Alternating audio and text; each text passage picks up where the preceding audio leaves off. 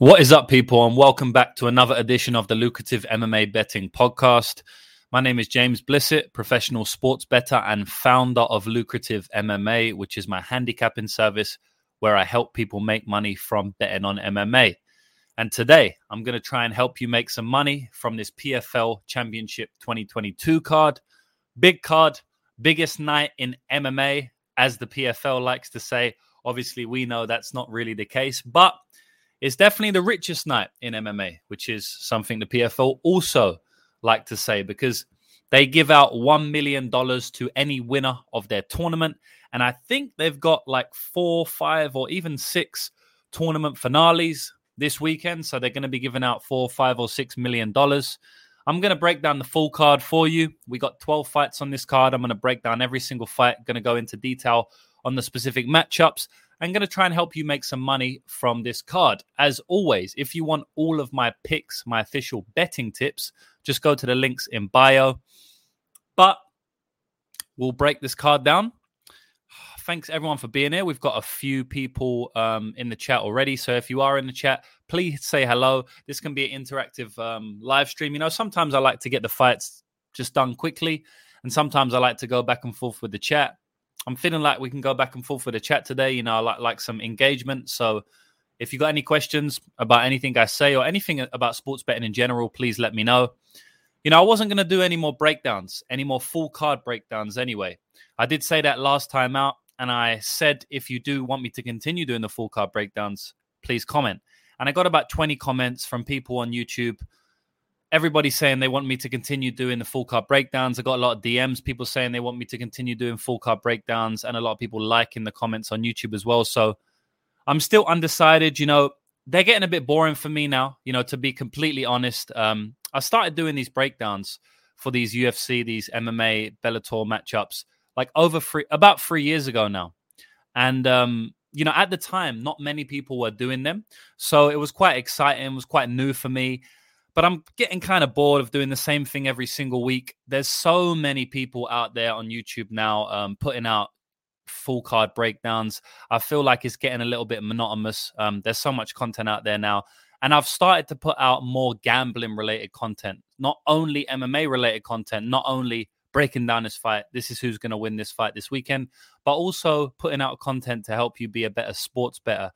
From someone who's been in the industry for 10 years, over 10 years myself, there's a lot of fake content out there. There's a lot of content people know how to break down a fight, right? But there's not a lot of content people know how to break down gambling and how to actually gamble long term, right? Not over six months or one year, but actually long term. So I've started to put out a lot of content around that now because I like to be innovative, right? That's the type of person I am. As I said, when I first came on the scene, there wasn't that many people doing MMA breakdowns, but now there is. And so now I can see there's not that many people doing gambling breakdowns. So that's the kind of content I'm moving to. That's the kind of content that gives me a, a bit of fire at the moment because I know a lot of people need to be educated on that subject. And I feel like in the next six to 12 months, um, a lot of people in this space are probably going to start putting out that type of content as well. Uh, they'll be following my lead. And just as what's happened with the MMA breakdowns. Everybody's doing it now. I think in six to 12 months, we'll see a lot more gambling related content, right? But that remains to be seen. But I'm going to be one of the pioneers of that. So I say all that to say this. Um, that's just a little update on how I'm thinking of, of things going forward. But I'm not completely going to stop the full card breakdowns. I don't, I'm still on the fence, is what I'm saying. Whether I'm going to do them or not, right? I'm still on the fence. And, um, good thing about today is that I feel like doing one today, uh, so I'm gonna do one today. So all this, P- all the PFL fights, I'm gonna break them down. I don't know if I'm gonna continue doing this in the future, but definitely I'm gonna continue doing it today. So without further ado, let's get into it. Um, the first fight of the night. The first fight of the night is an amateur fight. Now I was extremely surprised to see this um, I was especially surprised to see this amateur fight on the card. Like, I don't really know what they're doing. Well, you've got Biaggio Ali Walsh versus Tom Gracia. So I've ne- obviously never heard of these guys before. One is one one and zero, oh, and one is zero oh and zero. Oh. So, uh, yeah, I don't really know who these guys are. It says they're amateur, but we've got um, w- we've got betting odds for them. So you know, there are certain cases where you get betting odds for amateur fights, um, but usually you don't. But we are getting betting odds for this fight. Look, one fight is 0 and 0. There's no footage out there of him. And one fight is 1 and 1. There's also no footage out there of him. I couldn't find those fights. I have asked one of my colleagues to find these fights for me because I have someone who can find obscure fights. I have two people that I know in the team that can secure like fights like this. So I'm hoping that he gets back to me with them. But I can't give you a breakdown on this on, on this fight because I, I know nothing of the fighters. And there's no tape on him. So even if I get back this um these two fights from the guy who's won one and oh, one and one, right? Um I'm probably still not even gonna bet on it, right? But I will say that one fighter is minus 360, and that's the guy who's one and one. So if he just looks absolutely horrible, and I do some digging into this this his opponent, Tom Gracia, and I see some I don't know some BJJ footage or some Muay Thai fights that he's had or something, maybe you know I'll take a shot on like the plus 300 underdog. But honestly, most likely not going to um most likely not going to play this at all. Uh, someone is saying that this is Muhammad Ali's grandson. Brother, I got no idea. Uh, if this is Muhammad Ali's grandson, that's that's absolutely legendary. And actually, um, you know what? I did hear something about that. Actually, now you now you say it, I remember hearing something about Muhammad Ali's grandson before. I had no idea that this was the guy. But anyway, uh, I'm not going to spend any time on this fight, obviously, because this is just a ridiculous um, ridiculous fight. If anything, you take the underdog um, because they're both basically terrible. But we'll see what tape tells me. So the second fight, and I'm glad we're doing these two fights first because we can get them the fuck out of the way and get onto the actual real fights, right? That we can actually make some confident money on. So the next fight is Dakota Ditcheva, who's six and zero, oh, and she's fighting Katherine Corogenes, all right, who's two and zero. Oh. Now this Catherine has no fights online that I could find. I could find one fight of hers online. It's not even listed on Tapology. It was like a Muay Thai event where they fought MMA rules.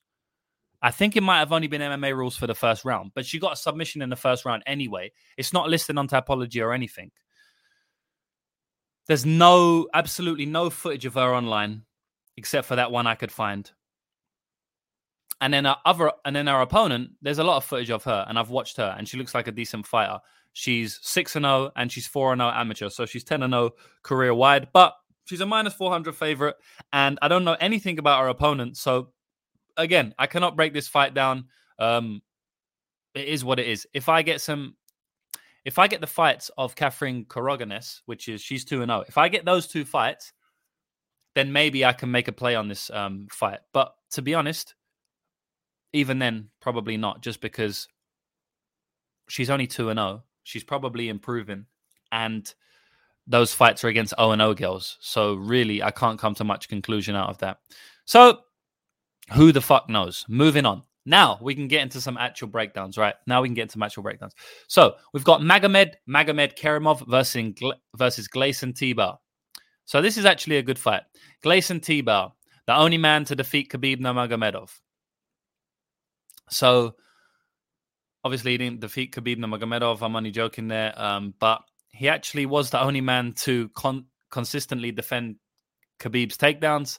Um, maybe Al Iaquinta did it too. I can't remember. I haven't watched that fight in a long time. But Khabib went like 0 and 10 on takedowns against this guy a long time ago.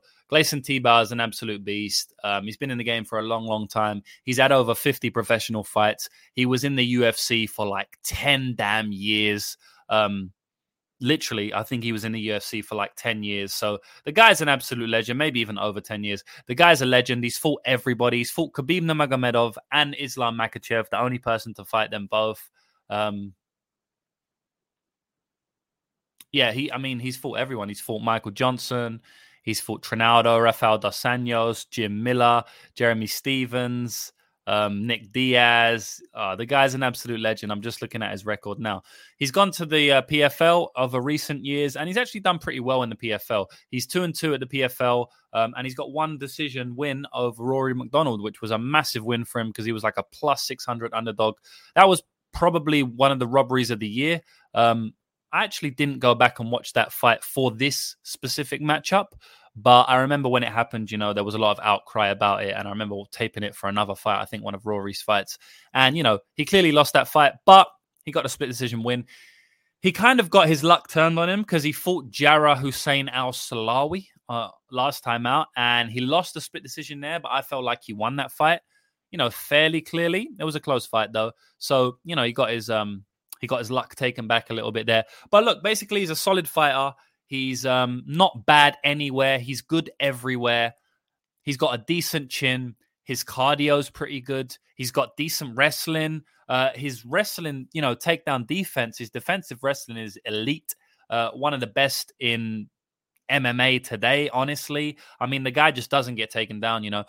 I mean, who stuffs Khabib's takedowns? Nobody, right? So he stuffed Khabib's takedowns and he actually took Khabib down once himself, right? So it was quite quite a feat back in the day. I think 2016 or something they fought. But even other than that, I mean, no one really takes this guy down consistently. Yeah, you might get him down, but you're not taking him down multiple times, and you probably won't take him down um, in the whole fight, to be honest. And that's going to be interesting here because obviously his opponent, Magomed Magomed Kerimov, he's a takedown artist. You know, he's one of those Dagestanis. Uh, he comes from Russia, uh, fighting out of that uh, Chaka region or whatever it is. Someone going to cut this up and say Makachaka or whatever it is. It's like Machakala or something like that. I don't know. But he's fighting out of that region. And, you know, those guys, they got the shave head. We're actually, um, that's what Magomed Magomed Kerimov does, uh, has now. He's actually shaved his head now. So he's looking like a proper Dagestani.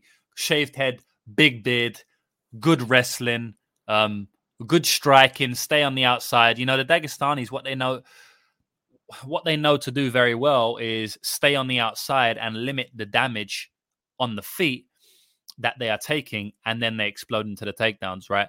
But Magomed Magomed Kerimov is actually up, upgrading his striking game quite a lot recently. You know, we saw that in his last fight against Delano Taylor. So he's basically a takedown artist.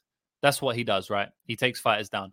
Um, he press he pressures you, good striking and he chain wrestles, you know, blast doubles, cage wrestling, single legs, body locks, suplexes. I've seen, I mean, it, the guy has it all in terms of takedowns.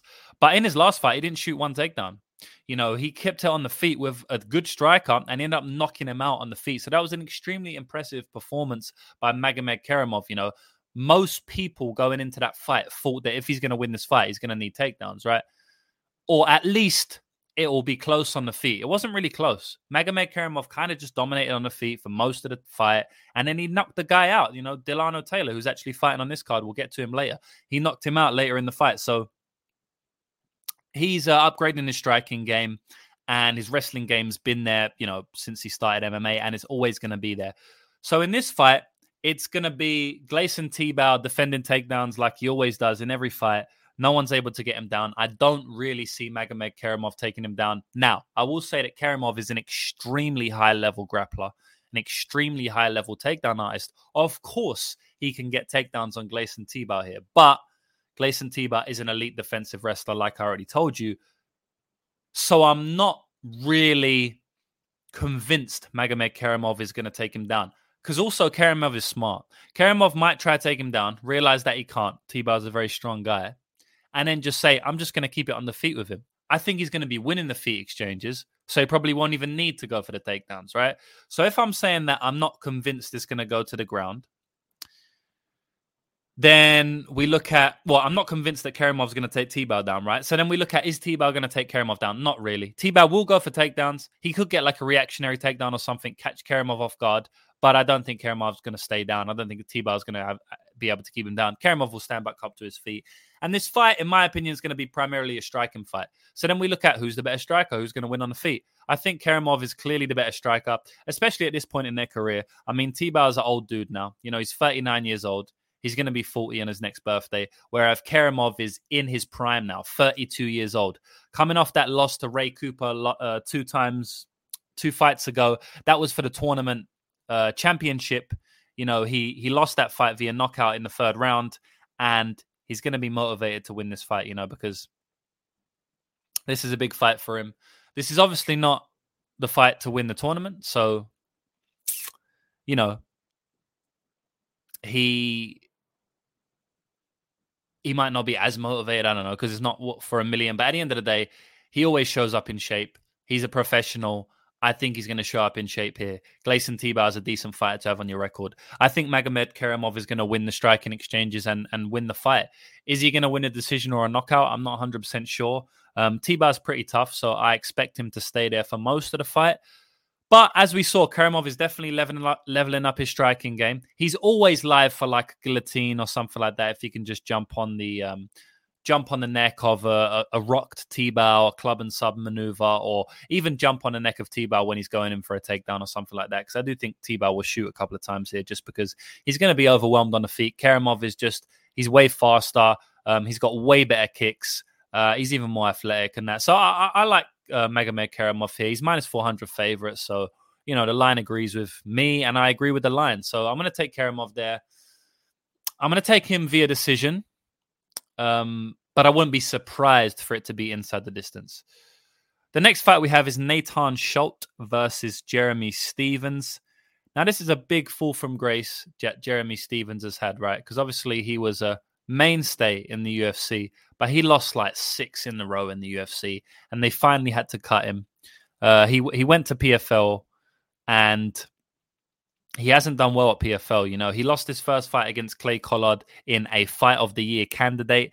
That was an amazing fight. Them guys were just going back and forth. You know, both fighters could have been knocked out in that fight. I'm surprised, but I'm surprised it made it to decision. You know, whoever had the under there must be must be just must have been extremely pissed off because I would have been if I had the under.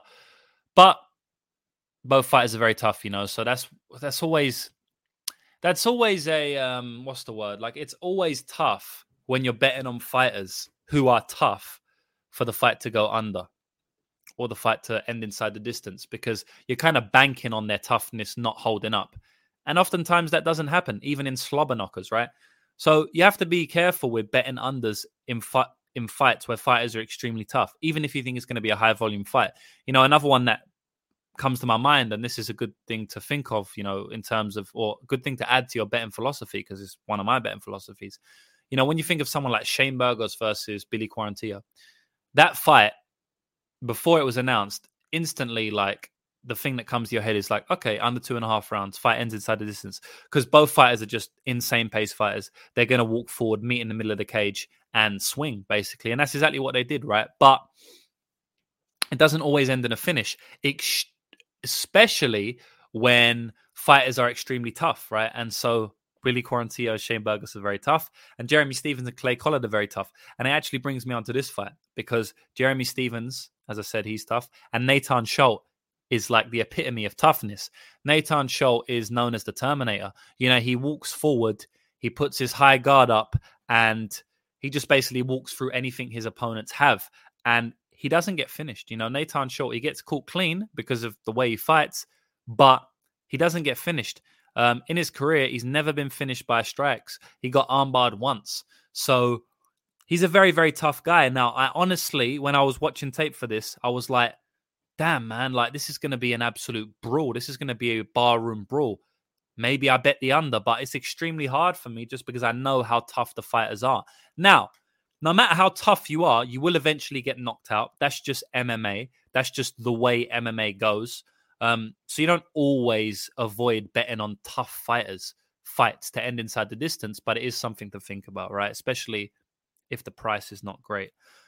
In this fight, I feel like Jeremy Stephens is going to be the one backing up, which is quite rare for a Jeremy Stephens fight, but it's not rare for a Nathan Schulte fight that his opponent's backing up, right? So I do see Nathan Schulte, the one who's going to be pushing the pressure here, um, pushing his opponent back against the cage, not physically in the clinch range, but just with his pressure, just with his um, forward pressure, you know, his footwork. He's going to be walking forward, and Jeremy Stephens going to be trying to land huge overhands and huge hooks and huge uppercuts, where Nathan Schulte's basically going to be not landing the huge shots, but just chipping away at him. Jab, jab, left hook, right hand, jab, jab, left hook, right hand. You know, just pressure, pressure, pressure. And he's going to try and break Jeremy Stephens.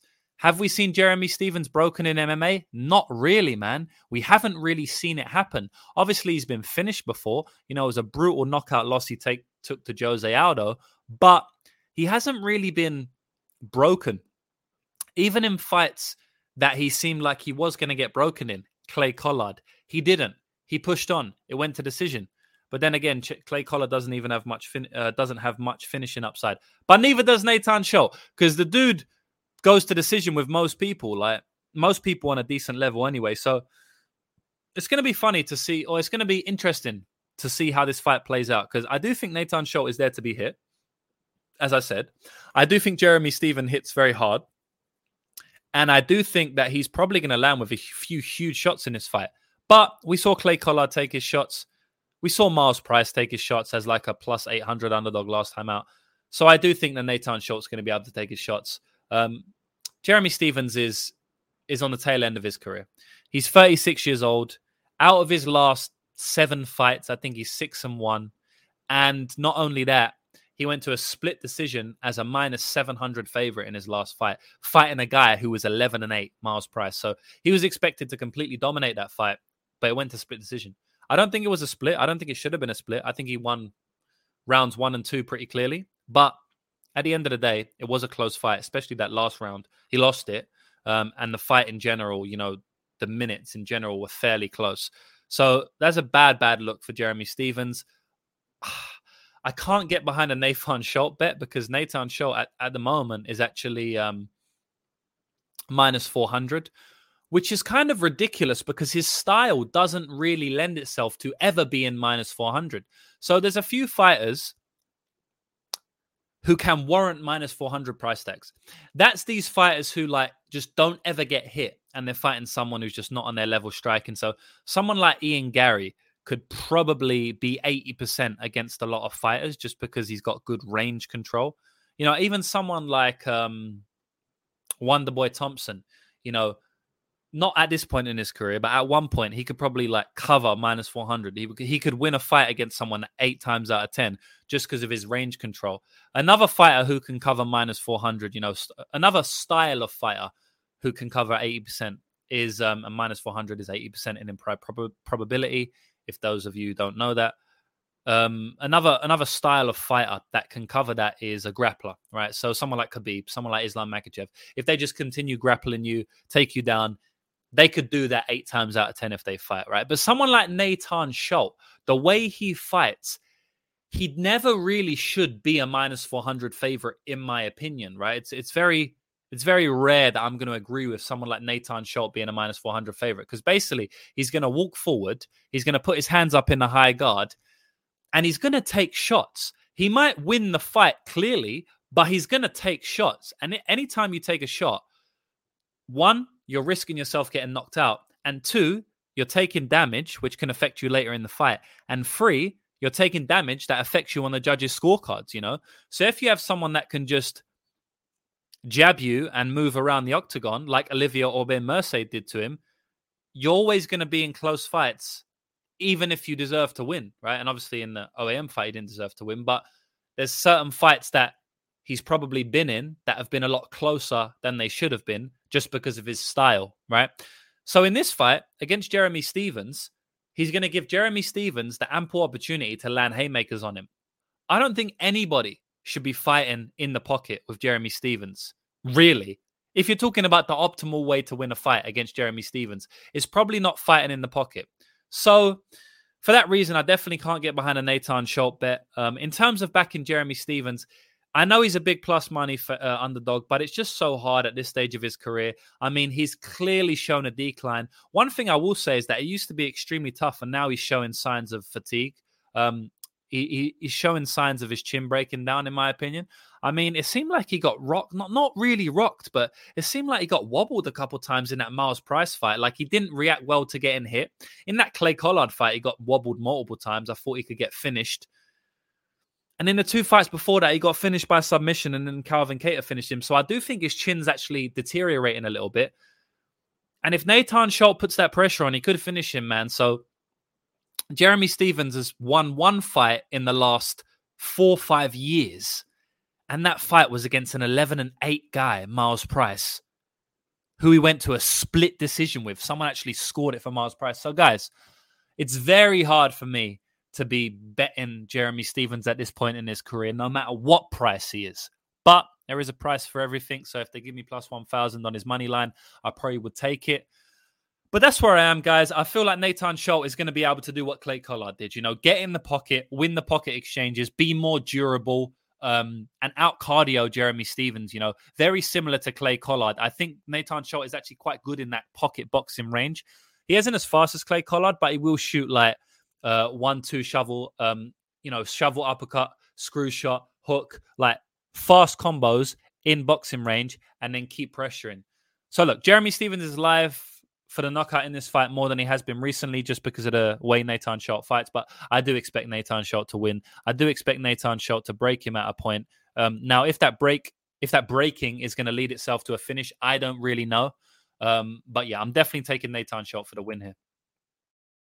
Next fight we have is Sheymon Moraes versus Marlon Moraes. Now, Marlon Moraes actually was scheduled to fight Shane Burgos, um, but Shane Burgos got injured, so he had to pull out of that fight. And so I haven't actually done tape for this for this fight. Um, I began tape for the Burgos fight. That was actually a while back because I wanted to do early tape. I just wanted to see a few things. Um, was going to probably back Burgos KO there just because of you know Moraes' chin seems completely gone at this point. So I can't talk too much about this matchup. Um, but we got the Moraes versus the Moraes. You just have to start any Marlon Moraes breakdown um, by saying that his chin looks completely gone. I really do think his chin is gone. Um, I think that he's probably going to succumb to another knockout here. He's obviously live to get a knockout in the first round in anybody in any fight against anyone he fights, even Petr Yan, even um, who else? Uh, Aljamain Sterling. You know, already did that. Who else is like bantamweight elite? Sean O'Malley now. Um, yeah, he's obviously live to get a knockout against anyone, but I don't see it happening here Although I haven't taped Sheymon Moraes' side, as I've just told you. So we're going to kick back. We're not going to speak too much about the Sheymon Moraes side, but yeah, on the Magic Marlon Moraes side, um, yeah, no chin at this point. Coming off four losses. I think he retired at one point as well, and now he's coming back to fight in PFL. Just extreme, extreme red flags for me here. Also, there's no odds out for this fight yet, so I haven't been super, you know, rushing to tape it. Um, but we'll see when the odds come out. We'll see if there's any angle that I want to play. Um, I obviously would be looking at an under of some sort, maybe even the one five. I reckon they'll set it at one five. Bookies are pretty smart. So I do think they'll set it at under 1.5, which is where it should be set at. And I'll probably back the under in some capacity if the line is good enough. Like if they give me an evens on under one five, I probably will take it. Um, but yeah, I'm gonna need to take the Sheymon Moraes side and you know fully confirm my thoughts there. So the next fight we have is PFL. We got Omari Akhmedov versus Rob Wilkinson.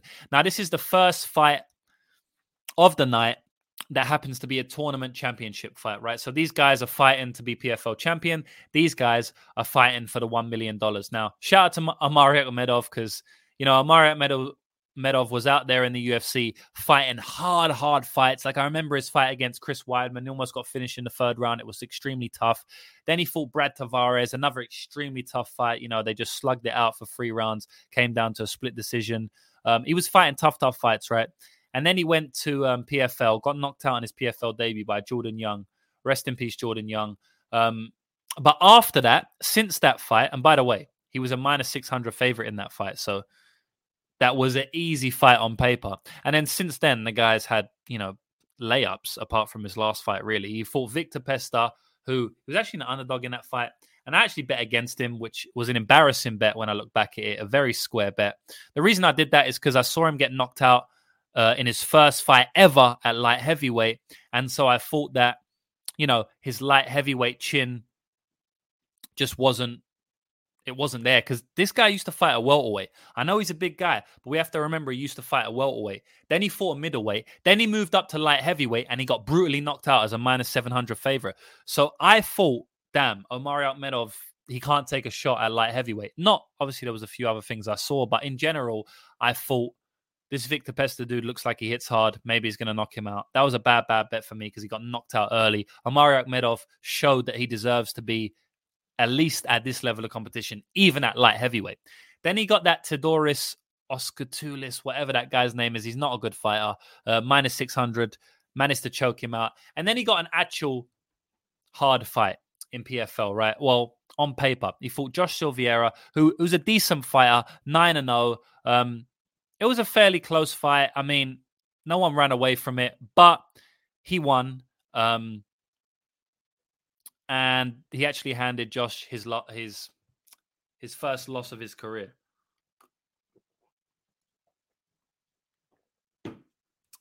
So, look, he's proven that he can fight a light heavyweight. I still don't trust Omari in general as a person. I still think his cardio is bad and I still think he can start to wilt at times, um, especially up at light heavyweight. You know, the guys hit harder there. He's fighting Rob Wilkinson in this fight. And the thing about Rob Wilkinson is he looks extremely tough, but he used to fight in the UFC, lost both his UFC fights kind of brutally, got knocked out both times. One was against Israel Adesanya, so we can't take too much from that. Um, but the other was against Siyar Badahu Dazra. I don't know, some dude that used to fight in the UFC, but he doesn't fight in the UFC anymore. Um, didn't stay in the UFC for that long. Or to be honest, he stayed in the UFC for quite long. I'm just looking at his record now. Yeah, so he had like seven fights in the UFC, so that was quite a lot. Um, but yeah, he I think he retired like a few years ago. Anyway, he lost both fights uh, in the UFC. Rob Wilkinson did, which is Omari Akhmedov's opponent and he didn't look good in those fights. But that was at um, middleweight, right? He's actually moved up to light heavyweight now, and honestly, he looks like a completely different man. He's definitely been in eating his vegetables. He's been eating his broccoli. He's on some very very good vitamins. You could just see the body transformation. It's not just about moving up to light heavyweight. He hasn't just gained 15 pounds from middleweight to light heavyweight, gained 20 pounds, and like now he's got tons of muscle his whole it looks like he's got more muscle, but he's leaner at light heavyweight. So he's 20 pounds heavier, but leaner. So I mean, the guy's taking his vitamins. He's an absolute monster. He hits like an absolute truck. He he he's a wrecking ball. He comes forward heavy in that first round and tries to put you away. He will engage in a pocket in a brawl. He's got a decent chin, it seems like, on these vitamins he's on and up at light heavyweight. It seems like his chin's better than what it used to be down at middleweight. From what I've seen, he just looks like a different fighter, man. He's got way more confidence than he used to have at middleweight. Uh, he's got way more power. As I said, he's way bigger. He's filled out the the 205 frame, you know, uh, extremely well. And he's a tough motherfucker to deal with. You know, he's only lost two fights, and they was both in the UFC back when he was at middleweight. This is a hard fight for Omari Akhmedov, man, because Rob Wilkinson's going to come forward like an absolute truck and try and get him out there early. And we know Omari Akhmedov, he can be hurt. You know, he's been dropped multiple times. I remember he got dropped against Brad Tavares. Um, I think it was someone else dropped him. I can't remember who, but he's been knocked out twice. That was in the third round because he got um he got tired. And you have to remember, this is a five round fight. So Omari Akhmedov, and someone's saying it in the chat actually, Omari in five rounds and laughing face because Omari is not built to go five rounds. He gets tired in almost every three round fight. So I don't see him going five rounds here. But what I will say is that Rob Wilkinson's cardio is also unknown. So we have to take that into account because he got knocked out in round two in his only two losses, right? Against um, Adesanya and Siyar in the UFC.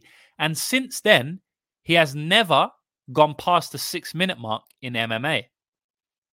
Ever. He's got all his finishes in round one, except for one fight, which went into the 46th second of round two. So we don't know how this guy's cardio is going to hold up after two rounds. We actually don't know how his cardio is going to hold up after six minutes. And by the way, as I said, the dude is 20 pounds heavier, but leaner than he used to be at 185. He's on a lot of vitamins and he fights like a tornado early. All that tells me is that he's probably not going to have great cardio. Now, do I know? No. Can I be guaranteed he doesn't have good cardio? No. But just the way he's built, just from my experience betting on MMA, I'm going to lean more on the side that he actually doesn't have five round cardio here. Now, we know for a fact that Omari doesn't, though. So that's where it gets tricky. Who's going to be more gassy? We don't really know. We know for a fact Omari is going to guess, You know, Uh, at, in, during round three, Omari will start gassing. Doesn't mean he's going to get finished. Doesn't mean he can't go five rounds, but we know he's going to gas. On the other hand, we don't know if Wilkinson's going to gas, but we believe he probably will, but we don't know, right? So it's tough, man. The cardio dynamic is tough in this fight. I do think that Omari is going to be in trouble early, or at least in danger early, because as I said, Wilkinson comes out like a bat, bat out of hell and he tries to finish anyone in the first round. Um, the striking, I feel like Rob Wilkinson's a better striker. I actually do. But Omari has fought the much better strikers. So Omari's been in there with with, with loads of fighters in the UFC. Um, I know Rob Wilkinson's been in there with Adesanya, but I mean, that's like his lone good fighter that he's fought. Honestly, Omari's fought like five to the for five to ten really good fighters in his career. You know, through welterweight to middleweight. So Omari's got the clear experience advantage and the clear level of competition advantage. So it's hard to get a read, a true read on their striking. Because, in my opinion, technically, it looks like Rob Wilkinson's better. But he's been fighting cans compared to Omari. So his striking might look better. It might not actually be better when they face off in the octagon just because Omari's been fighting better competition. His striking looks a little bit worse. Omari's not very good technically as a striker. Like he doesn't look that good, but he's quite effective and he's actually decent at keeping out of harm's way. You know, we don't just see him constantly get caught clean.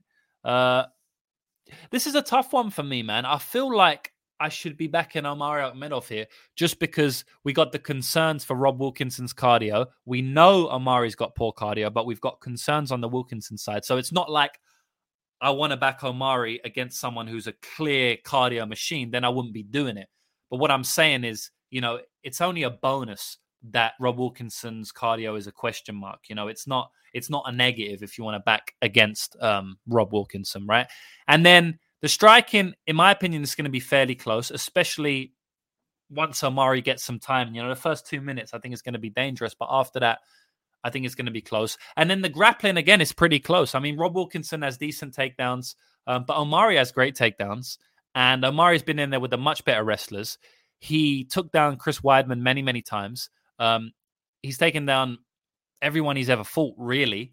And Rob Wilkinson has never fought a wrestler like Omari before. So, but I do think Rob Wilkinson can also get takedowns, right? So I think I feel like the the the, the striking could be the same. You know, it, like it could be a wash. The grappling could be a wash, and the cardio has the potential to be a wash. But the level of competition is way higher for Omari Akhmedov. The experience is way more for Omari Akhmedov. I mean, Omari Akhmedov is a veteran of over 30 fights. Rob Wilkinson, he's 16 and 2. He's had 18 fights. Omari has double the fights of Rob Wilkinson here. So I feel like, as I said, almost everything is a wash in this fight, except for the level of competition and the danger factor. I think Rob Wilkinson is much more dangerous. I think he's much more live for a finish. I think if the finish comes from Omari, it's going to be second and third round, whereas I think Rob Wilkinson can finish any round. Um, but the thing is, Rob Wilkinson is minus 200 right now. So I'm leaning Omari Akhmedov here. Um, even for a pure pick, I'm leaning on Omari, and then for a bet, I'm obviously leaning on Omari. So, yeah, man, I'm gonna go with Omari Akhmedov here, but I this is a big, big question mark fight. I don't know if I'm gonna bet it yet, just because do I really want to risk my um, money on Omari Akhmedov in a fight where he has to go five rounds if he doesn't get a finish? The dude hardly finishes anyway, and so if Rob Wilkinson doesn't slow down,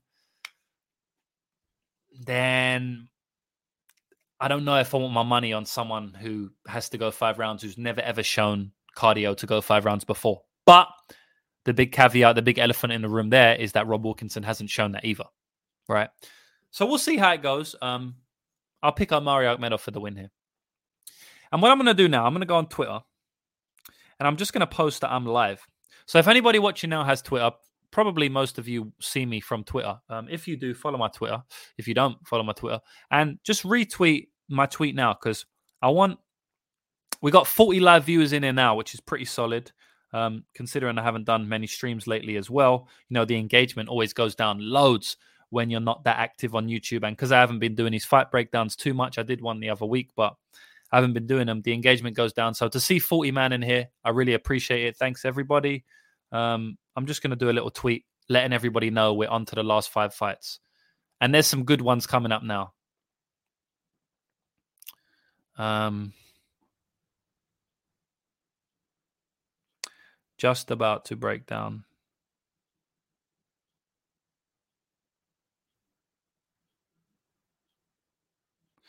Tournament champions, come on. Come on, lock in. Yeah. All right, so I've just tweeted that out now. So hopefully we get some more people in here. Um, I'll just address the chat now because Alexander Velikanov has posted quite a lot. And thanks for being in here, bro. I don't think I've seen you in here before, so shout out to you. So he's saying, what proof is there of Wilkinson's takedown defense, BJJ get ups, light heavyweight, and not Omari's fantastic wrestling? I mean, he took down Chris Weidman, yeah, multiple times. Um, so there is some proof of Rob Wilkinson's takedown defense. Um, actually, he's quite strong. We saw in that Del Monte fight, uh, Monte had him in a clinch a couple times, and you know he was very strong in that clinch. Uh, I think Bruce Soto took him down once, but he instantly got straight back up. Um, it was either a scramble or some form of takedown. Um, but he got straight back up straight away. So he showed his strength there. Um, Viktor Pesta shot a takedown on him. I think it was actually Viktor Pesta. It was either Viktor Pesta or Bruno Sutter. Viktor Pesta definitely shot a takedown on him. Um, and he stuffed the takedown pretty well. But yeah, it's not proven at a high level. We have seen some of it. It is on tape, but yeah, it's not proven at a high level at all. So yeah, I agree there. He's saying Omari should not mess around too much on the feet, but Rob is right for that overhand. Yeah, he will.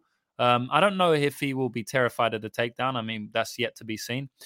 So Omari can certainly land that. Yeah, he definitely can.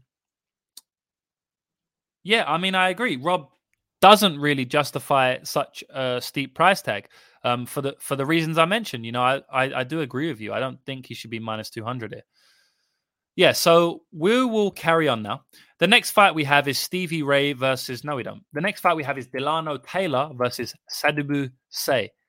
This is a good fight. Um, Sadibou Sy has been kind of like a money train for me because he was a little bit underrated about four fights ago because his record was like eight and six, uh, or it was like um, yeah nine and five, and it's not a good record when you're fighting people like Magomed Kerimov who's like thirty and five, you know.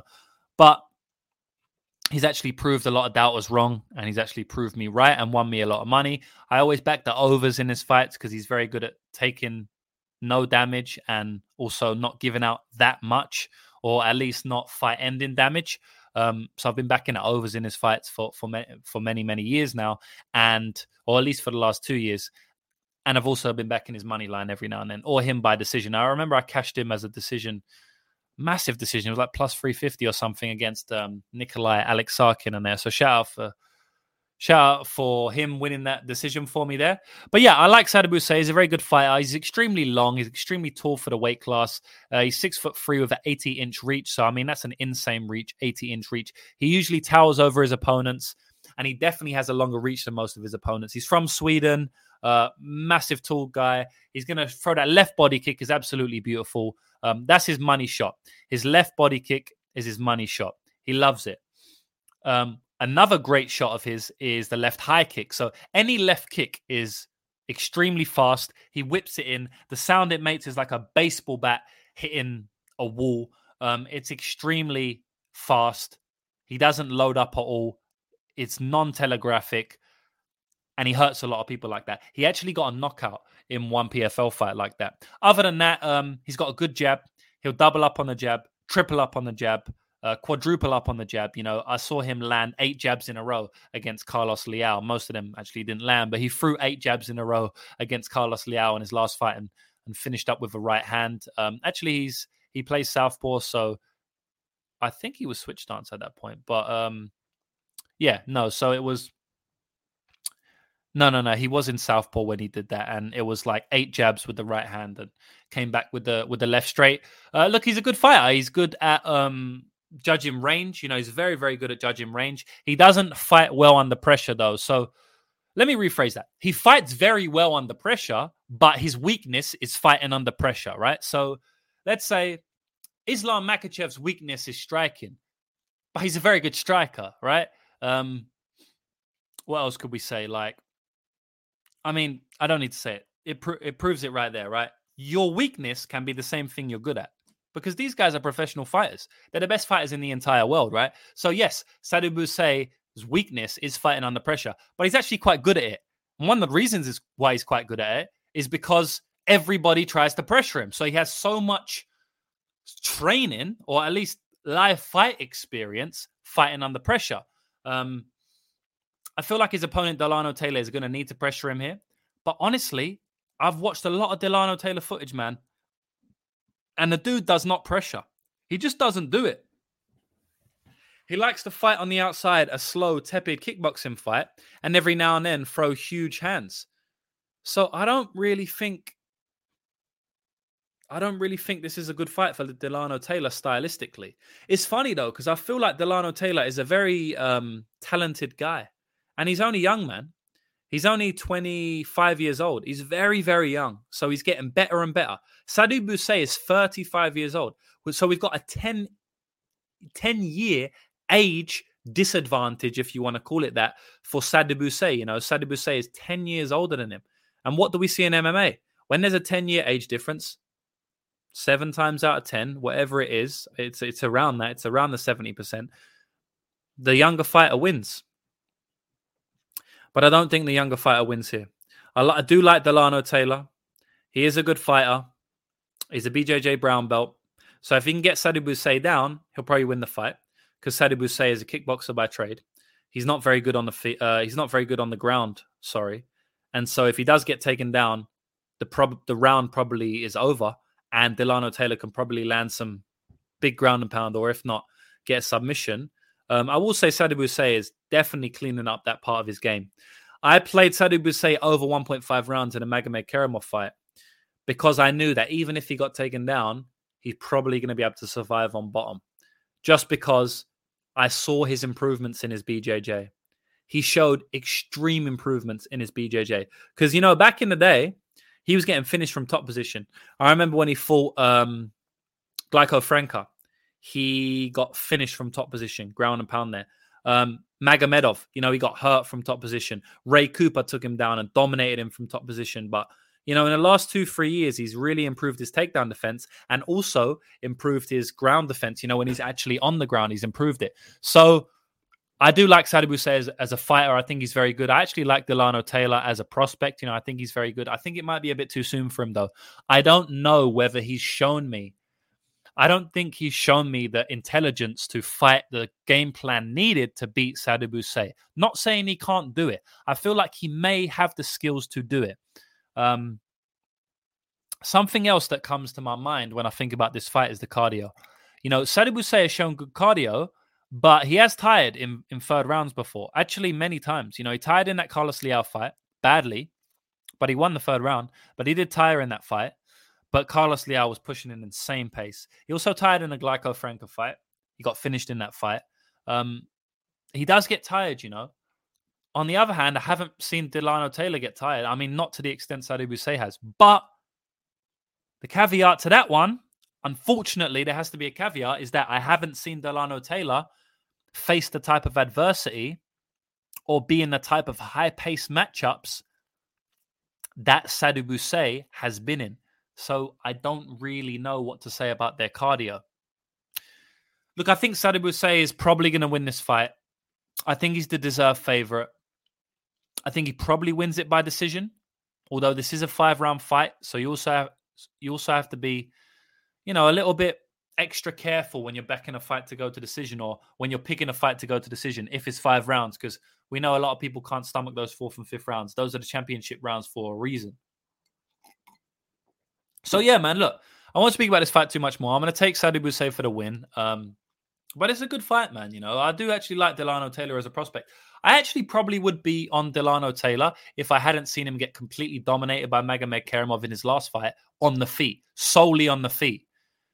You know, I actually was looking at Delano Taylor's footage and I didn't watch the Karimov fight straight away. I watched all of his other fights. Reason being is because I know Karimov is a really good grappler and I thought that he would be grappling um, Delano Taylor.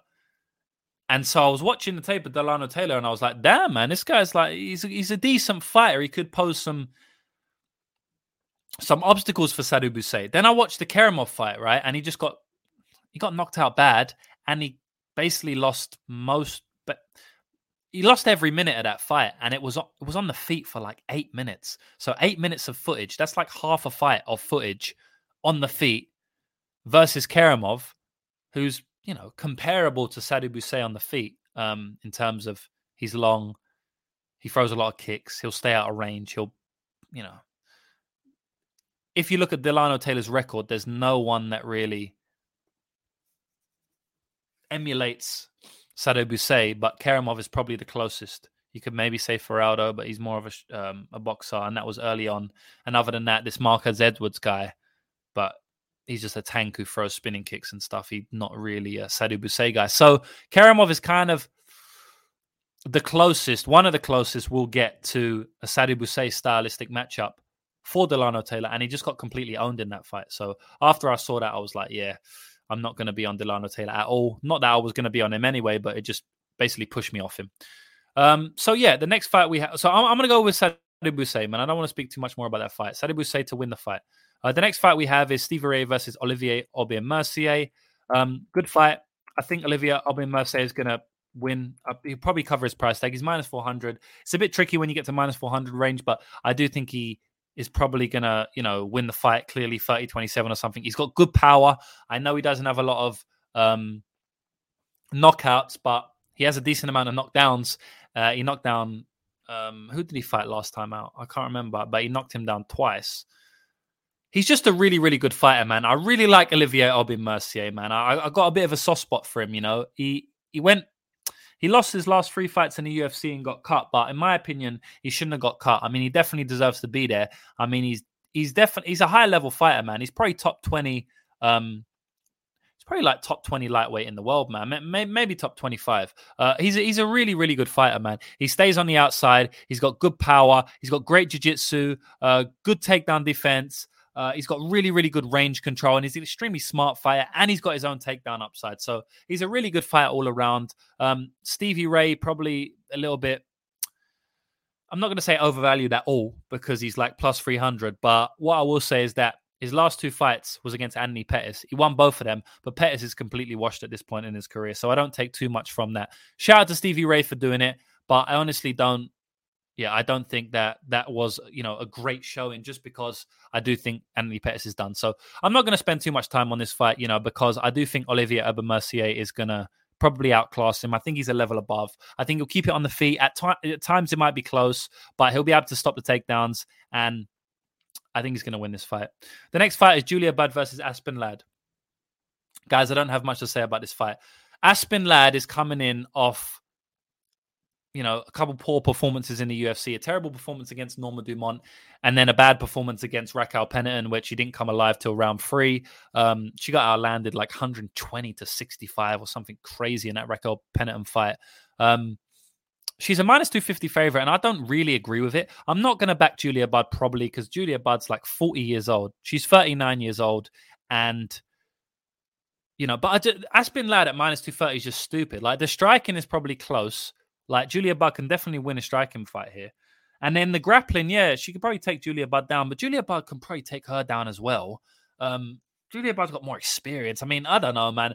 If you're backing Aspen Ladd at minus 250, you're a bit mad. I mean, Aspen Ladd may come out there and get one of her vintage performances because we know she's talented deep down somewhere. We saw what she did to Sijara Eubanks, but, you know, there was a, you know, Tonya Evinger just dominated her, but she ain't a good fighter. To be honest, I feel like her top game is really good, but other than that, she's kind of shit.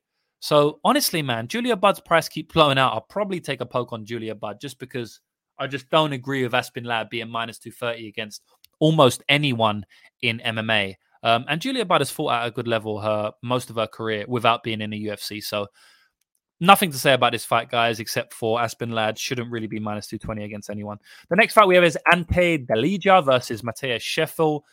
Now, Ante Delija is coming off a first round finish of Renan Ferreira, which was actually a great win for him because you know Ferreira is meant to be this, you know, pro, uh, f- futuristic champion or future champion, and you know just took him down and smashed him on the ground there. So that was a good win for him, and he's been doing well, you know, well in his recent career. The only person to beat him recently has been Bruno Cappelozza.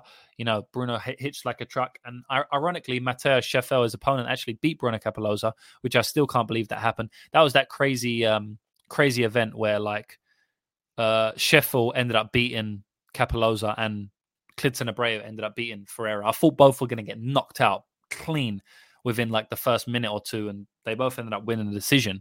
Um, so yeah, this is another fight where I just feel like the the the favorite is warranted. We actually saw these guys fight once before. Um, it wasn't on the contender series. No, Scheffel did fight on the contender series against Murzakanov. But yeah, these guys fought before in the PFL, and Ante Delija got a knockout in round two. He also knocked him down in round one and dominated him in the wrestling. Well, didn't dominate in the wrestling, but he took him down more. He took him down a couple of times it might have been once. Uh, he knocked him down in round one and knocked him out in round two. I don't think Scheffel has a good chin, despite what happened in the Cappelozza fight. I think Scheffel has a bad chin. I think the Delija has that striking upside, probably. And I think Delija has the um, wrestling upside. I think Delija is definitely going to win this fight. Um, Ante Delija for the win and probably a knockout again. The next fight we have is Brendan Loughnane versus Bubba Jenkins. This is a good fight. This is a really, really good fight. I'm really excited for this one. Probably a little bit more excited just because we got Brendan Loughnane who's fighting from uh, England, Manchester. So, you know, so I always support my England boys a little bit more or a little bit more excited for this fight, should we say. Um, this is a good fight because Brendan Loughnane showed he's got good cardio. He's shown he can fight, you know, a high pace fight. He does get tired though in a lot of those high pace fights. He, I mean, he always shows visi- visible signs of tiredness. And he always shows visible signs of wear as well, because he's always got his nose bleeding or his eye cut open or something, which doesn't look good to the judges. But he's basically shown he can be in there with, you know, some of the best in the world. I mean, he fought Movlid Khaybulaev, got absolutely dominated in that fight. But other than that, he's been, never been dominated in his career. Um, he fought on the on the contender series, and everyone was saying that he should have been signed because he f- built beat um, Bill Algeo, but they didn't sign him. He's knocked out Sheymon Moraes, uh, beat Chris Wade as a big plus 200 underdog in his last fight. He's a good fighter. He's got good takedown defense. Uh, he's got good cage wrestling in terms of defensive cage wrestling, you know, circle out, push you away. In this fight, I feel like Bubba Jenkins is obviously going to be doing what he does in every fight, which is shoot for the takedowns. Is he going to be able to get the takedowns? I think he will.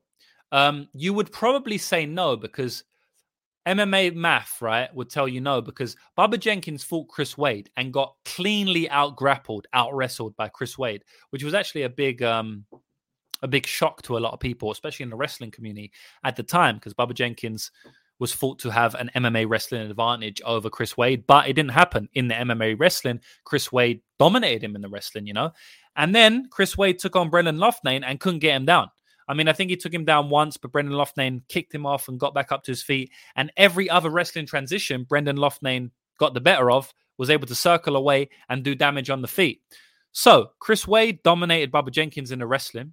Chris Wade couldn't get Brendan Loughnane down. So that tells you that Bubba Jenkins shouldn't really be able to get Brendan Loughnane down. We do know that MMA math doesn't work though, but we do know that MMA math helps you in certain situations like this, right? But I'm actually going to go contrary to this, and I do think that Bubba Jenkins' style, MMA style wrestling, is going to ha- give Brendan Loughnane more problems than Chris Wade did. Chris Wade was going for a lot of single legs. I think Bubba Jenkins does his best work on the double leg, and I think he's a bit stronger than Chris Wade in those positions. Now, he may not be as slick and he may not be as fast in the scrambling and he may not be as good as in the transitions and beating his opponent to the next position as Chris Wade. But in terms of pure physicality and strength, I do think he's better than Chris Wade at that. So for that reason, I do think he's going to have multiple opportunities to take Brendan Loughnane down here, more than Chris Wade did. Look, I really think that Brendan Loughnane has a good advantage on the feet. I think he's going to be more than prepared for this fight because he's fought many wrestlers in the PFL now. Tyler Diamond, Movlid Khaybulaev, Chris Wade. But I just have a feeling that Bubba Jenkins is going to be able to get the uh, the takedowns here. But he's going to lose on the feet. So I think it's going to be a close fight. In terms of the line, I think it should be more close to a pick 'em. Um, but Brendan Loughnane has the upside because of what he showed in the Chris Wade fight was maybe a little bit of a level up in his defensive grappling, you know, potentially. And then Bubba Jenkins obviously fought decent recently, but you know, had a poor show into Chris Wade. So look, this is a tough fight. Um because this is a five round fight. So that gives some other yeah, that gives that, that gives some another dynamic to the fight because to my knowledge, I don't think any of them have gone five rounds before. I think both of them get tired. So I don't really know who I give the cardio advantage to. Um, I'm just trying to look on their records see if anyone's been five rounds before. I, I've never seen it, so I don't think they have. Yeah, so I don't. Look, I might be wrong, but as I can see, I don't really think um, any of them have gone five rounds before. So I don't know who's going to have the better cardio. We've got a few people in um, the chat shouting shouting out now, so I really appreciate that. Alex is saying Wade is a brilliant anti-grappler, but offense has never been as good though. Yeah, exactly. Danny P saying I taped a look at Brendan, but his takedown defense looks a bit off. Not the best control from Bubba. Bubba. Yeah, so that's kind of where I'm leaving at the moment. Bubba cardio isn't great for five rounds. Yeah, exactly. But I don't know if Brendan Loughnane's cardio is great for five rounds either. The one thing I will say is that I think Brendan Loughnane, I think his cardio, I think he fights through cardio better than Bubba, maybe from what I've seen. You know, I don't. I'm not going to say his cardio is better. I don't. Th- I, I, don't really know if he's got better cardio, but I think he fights through it better. We saw in the Bill Algeo fight, we saw in the Tyler Diamond fight that he got really, really gassed out in those fights. But he still arguably won round three, you know. So that was pretty solid showing from um, Brendan Loughnane there. So look, I'm probably gonna. I'm gonna take. Um, I'm actually gonna take Bubba Jenkins for the upset here. I know we have questions on his cardio, but I also don't think Brendan Loughnane's cardio is that great either. Uh, Bubba's an underdog here. If he keeps getting bet out because the price is actually moving to Brendan Loughnane, I'll probably take a shot on Bubba Jenkins. Um, I just want to take the guy who, in my opinion, has the grappling ups. Oh, I want to take the guy who definitely has the grappling upside, um, who probably will win the early rounds if if if he fights smart and I feel like Brendan Loughnane. I feel like if Bubba Jenkins fights smart, then Brendan Loughnane is going to have to come back to win the fight. So I'll take the guy as an underdog who who is going to win the early portion of the fight. Let, us just put it that way. Um, the next fight we have is the main event: Kayla Harrison versus Larissa Pacheco. Look, we've seen this fight twice already. Um, I'm not going to say too much about this fight. You know, someone at the start of the chat. Let me just scroll up. Shout out to JD. He says, "What's up, brother? Are you ready to see Larissa shock the world?" No, I'm not ready, and neither is Larissa because she's not winning this fight. Um, she's KO or bust here. I mean, we've seen this fight five, six, seven, eight. We've seen eight rounds of Kayla Harrison versus Larissa Pacheco. Uh, we don't need to see any more. They just have to make it just because. I mean, they have to make the fight just because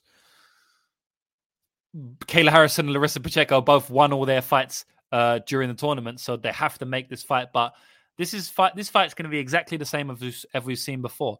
Will Kayla Harrison get the finish this time? Maybe she got. She almost got the finish multiple times in both their fights. But Pacheco is a motherfucker on the ground in terms of defensive jiu-jitsu. She's very smart. She she knows how to stop damage. Um, I will say that both of these fights have gone to decision, and currently goes to decision is priced at like plus two hundred or something. So, you know where my money's gonna go. I'm gonna probably have to play a little bit of that. Um, but it's five rounds. So what I would do if I was you is just wait till the overs come out. The over two and a half rounds, the over three and a half rounds, over one and a half, over four and a half. Try and get those alternate odds, uh, you know, alternate prop bets, which you will be able to get from multiple bookies, especially because this is PFL's biggest event of the year. More bookies will have those alternate totals. I would suggest, you know, looking at those because we did see in that five round fight that in the fourth round, I think it, she was close to finishing. In the fifth round, Pacheco actually done pretty well. Um, but yeah, I think I'm probably going to um, take Kayla Harrison to win this one. The takedowns are going to look to, to, to, break it down stylistically for those of you who haven't watched the first two fights. Um, Kayla Harrison can get takedowns whenever she wants. She's taken Pacheco down probably like 10 times over the two fights now. Very, very easily she gets the takedowns. Pacheco almost never stuffed one of Kayla Harrison's takedowns. Um, she did a couple of times. She sprawled a couple of times, but she basically never did it. Um, Kayla Harrison is so much stronger than Pacheco. It isn't funny. Uh, and actually, in the striking, she minimizes damage extremely well, and she actually lands some strikes on her own. So Kayla, uh, Larissa Pacheco has a puncher's chance in this fight, uh, and yeah, I mean this is what Grateful Do is saying. Pacheco only with a puncher's chance. That's all she has. Maybe she finishes with a punch. She's done it many, many times in her career. She's done it in her last four fights. She's got four first round finishes. She's not getting it here. Um, Kayla Harrison is not losing. Kayla Harrison's going to win this fight. It could be inside the distance. It could be by decision. I don't know. You don't know. Nobody knows. Kayla doesn't know. Pacheco doesn't know. We will see this weekend. So I'm taking Kayla Harrison for the win. Uh, I'll take a by decision again. So that's it, guys. I broke down all the fights on this card except for the two first stupid fights. Um, yeah, thanks everybody for being here. As always, I'm going to lock in my bets my official bets. If you want all of my official bets for this card and all of the cards upcoming to the end of the year, you can sign up with me at lucrativemmabetting.com. Uh, just click the links below if you want to sign up. Not much more to say though. As I said, I'm still on the fence between if I want to do these breakdowns or not. Uh, you know, continue to do these full card breakdowns. I do enjoy them every now and then, but they are also getting a little bit oversaturated and they are getting a little bit boring for me. But I really enjoy interacting with everyone in the chat, uh, interacting with you guys um, on Twitter, and that's why I'm doing it here. You know, the comments I got on my last YouTube video really swayed me to make this video because I was done. I didn't want to make any more YouTube videos, any breakdown videos, really. I wasn't really feeling it. But I saw like 20, 25 comments on my last YouTube video, everyone saying, please continue doing the breakdowns and stuff. So I was reading those and I was like, you know what? I'm going to carry on. At least I'll do one more. So I don't know where I'm going to go with this, but there's definitely going to be more gambling content. I'm not going at all, but in terms of the full card breakdowns, who knows? I did put out some gambling content about a week ago um, where I basically told you guys the ins and outs of how to be a professional sports bettor. I mean, I just answer questions in the chat, but there were some good questions there. People asked me how to stop being limited by the bookies or how to avoid your accounts being restricted by the bookies. I answered that question along with a bunch of other questions. So go and watch that. Um, I can't remember what the live stream was. It was something like how to be a professional sports bettor or something like that. So go and watch that content. I'll be they'll be out there with a lot more content. You know, a lot of people know how to break down a fight, but I think the most important thing in this game is actually know how to be a sports bettor, not how to break down a fight. So I will be back next week, probably. Maybe later on the week if I have some content to put out. But for now, I'll see you on the next video. Please like and subscribe. Leave a comment if you want me to continue doing these breakdowns. And good luck on your bets this weekend. I hope you cash.